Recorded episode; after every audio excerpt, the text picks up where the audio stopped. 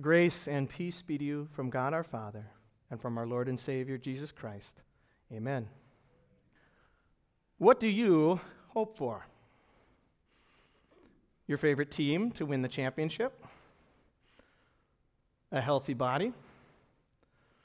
Enough money to pay all your bills and take care of your family?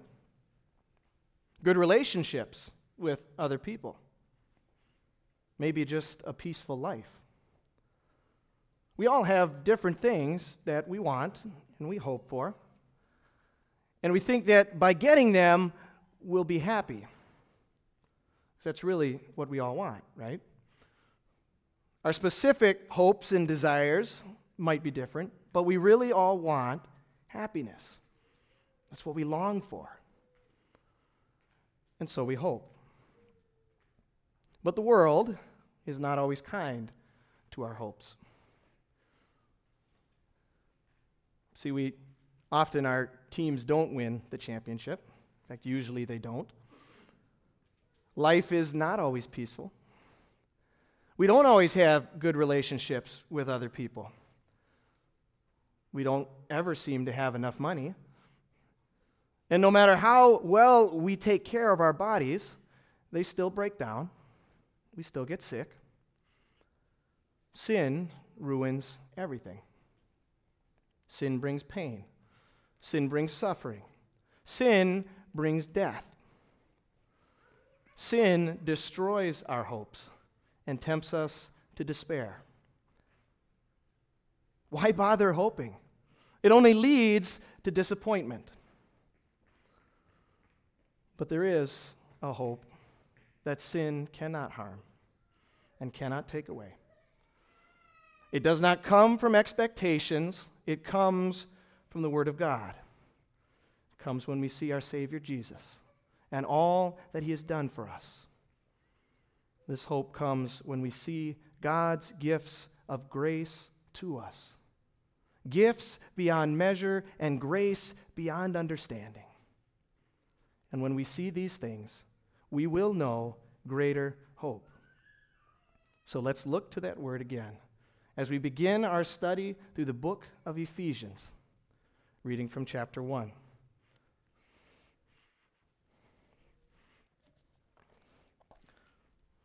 Paul, an apostle of Christ Jesus by the will of God, to the saints in Ephesus, the faithful in Christ Jesus. Grace and peace to you from God our Father and the Lord Jesus Christ.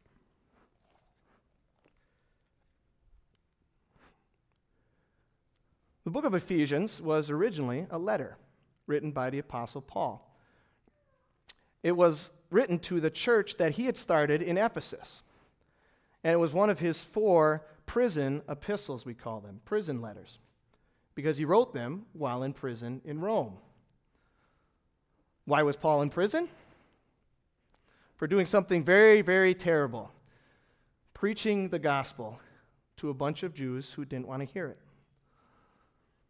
So Paul had gone through a long process of trials and corruption and false witnesses and finally ended up in Rome.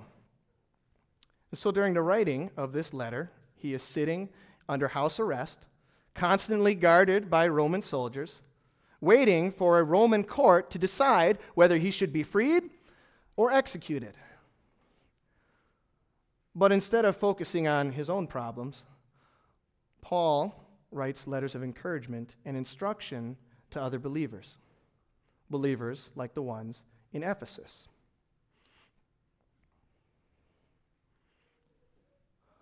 Ephesus was a major city in the world at that time.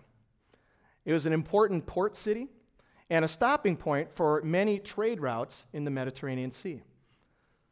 Ephesus was also one of the more populated cities of the time with about 300,000 people living in it. Paul had already had his sights set on this city during his second missionary trip. He wanted to get to Ephesus, but God had other plans for him. Instead, took him over to Macedonia. But by the end of that second missionary trip, Paul did make it to Ephesus briefly. And there he left two of his co workers, Priscilla and Aquila, there in Ephesus and promised that if it was the Lord's will, he would return shortly. And he did. For his third missionary trip, Paul makes it to Ephesus. And he works there for three years, which is the longest stay that we have documented of the Apostle Paul in any of his missionary trips. And during those three years, all sorts of things happened wonders from God, but also persecutions from Satan.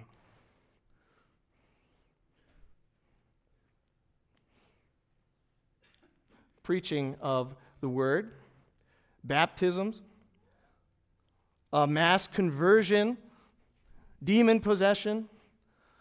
Those are just a few of the things that happened while Paul was in Ephesus.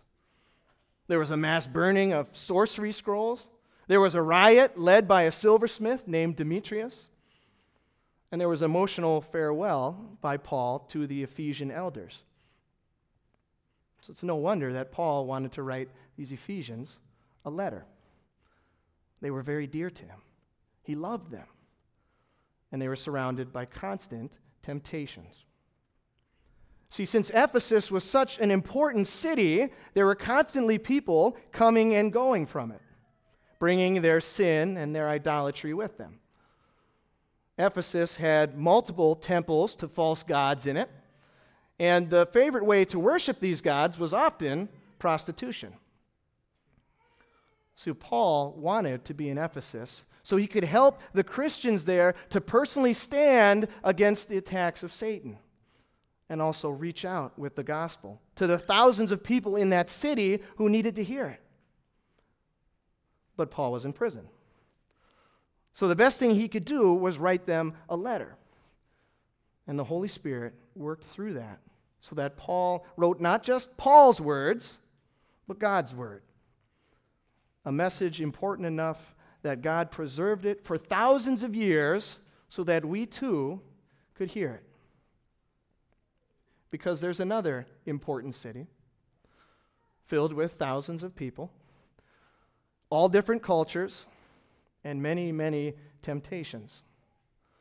And there's another group of believers who need to be strengthened by God's word so that they can stand against Satan and so that they can take the good news to everyone. God speaks to us through the book of Ephesians to the saints in Mississauga, the faithful in Christ Jesus. And his message to us is the same that it was to the Ephesians grace and peace to you from God our Father and from the Lord Jesus Christ. Those words should sound familiar to you. Not only are they the usual way that Paul begins his letters, but they're often used by pastors or interns to start off their sermons. In fact, we use them to start off the service today. And the purpose is the same. It's to remind you that everything you're about to hear is about the grace and peace that God has given you in Jesus. Even the parts about sin, even the parts that cut you to the heart, are still focused on grace and peace that God has given you. And Paul elaborates on these gifts further in the next verses.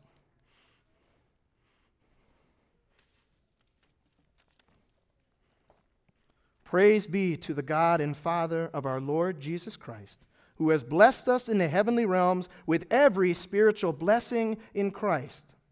For he chose us in him before the creation of the world to be holy and blameless in his sight. In love, he predestined us to be adopted as his sons through Jesus Christ, in accordance with his pleasure and will, to the praise of his glorious grace, which he has freely given us in the one he loves.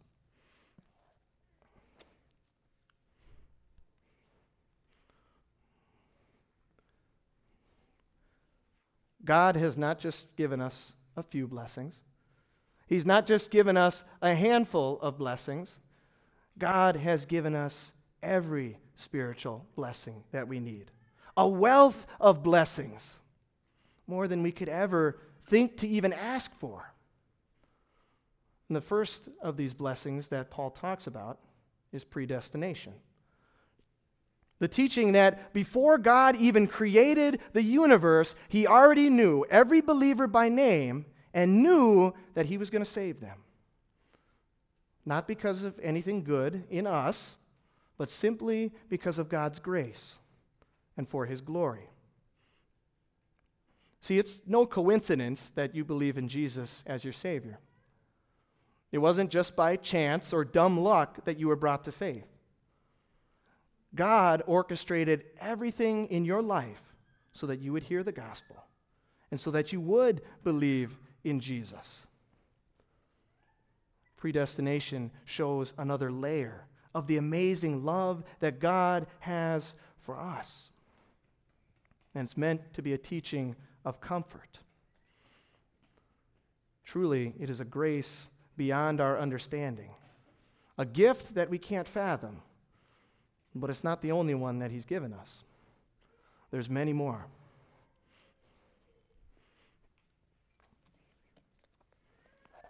In Him we have redemption through His blood the forgiveness of sins, in accordance with the riches of God's grace that He lavished on us with all wisdom and understanding.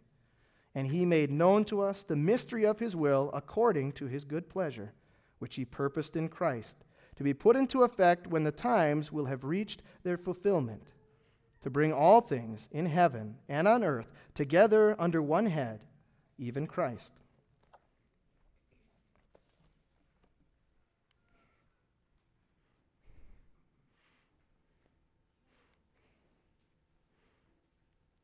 In him we have redemption. We have been bought back and set free from sin, from death, from hell. Jesus paid the price. How did he do that? What currency did he use? The most valuable and precious substance in existence his own blood. Jesus gave his life so that we could be freed, so that our sins could be forgiven, so that we could have life. This wasn't because of anything we had done, it was in accordance with the grace of God. There was nothing in us that made Jesus want to die for us. We were his enemies. We hated God. And yet Jesus still redeemed us. He lavished his love upon us and He's given us salvation. But Jesus is not just our Redeemer, He's also our King. See, Jesus didn't stay dead, He rose to prove that His payment had been enough, and that now we did have new life. And that someday we too will rise because of what He's done. And Jesus ascended into heaven and is seated at the right hand of God the Father, where he is ruling over all things for our good. See, Jesus is now the head under which all things in heaven and on earth have been brought together. He's our king. So we don't just have redemption, we have confidence. Knowing that the same God and Savior who gave his life for us is now in control of everything that happens and He's still controlling things to bring about blessing to us. This is just one of the gifts that God has given us. Gift that cannot be measured, a sacrifice beyond anything else. But there are even more gifts that God has given us. Paul continues. In him we were also chosen, having been predestined according to the plan of him who works out everything in conformity with the purpose of his will, in order that we, who were the first to hope in Christ, might be for the praise of his glory. And you also were included in Christ when you heard the word of truth, the gospel of your salvation. Having believed, you were marked in him with a seal, the promised Holy Spirit who is a deposit guaranteeing our inheritance until the redemption of those who are God's possession, to the praise of his glory.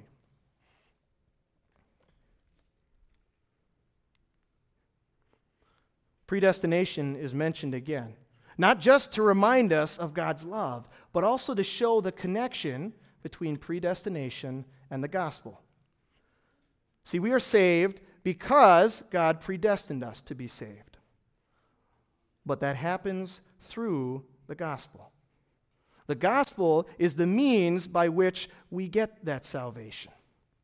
That's why Paul says, And you also were included in Christ when you heard the word of truth, the gospel of your salvation. See, we don't have to worry about whether God has predestined us or not.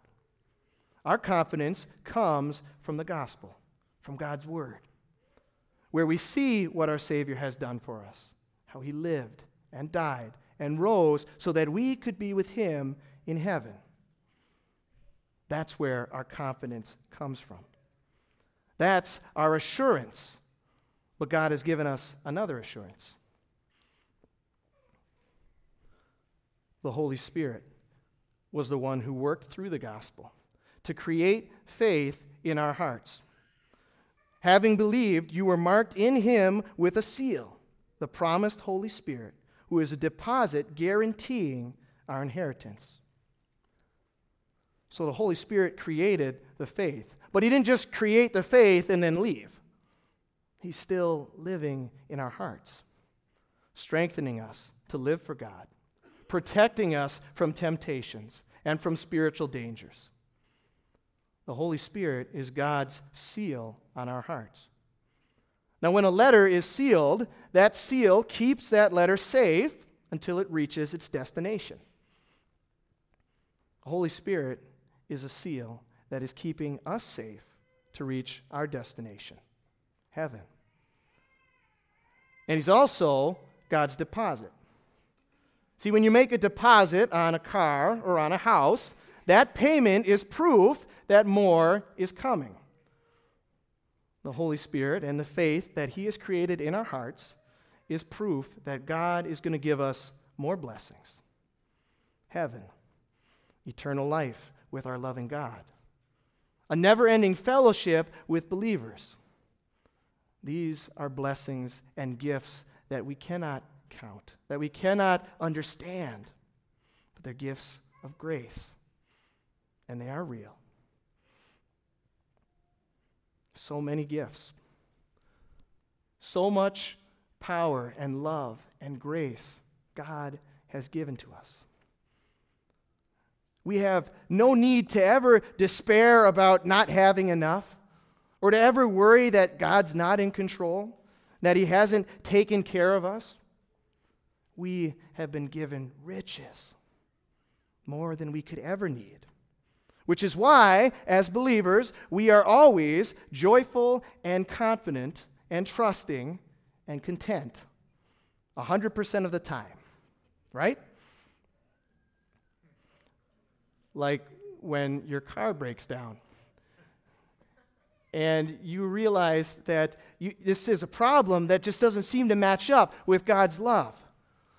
How, how am I supposed to pay for this, God? What am I supposed to do? Why would you do this to me? It's so unfair. Or when you seem to never have enough money to pay the bills. And you wonder why God hasn't answered your prayers to give you a better job. Or when temptations and trials are beating down upon you, and you wonder if God even cares.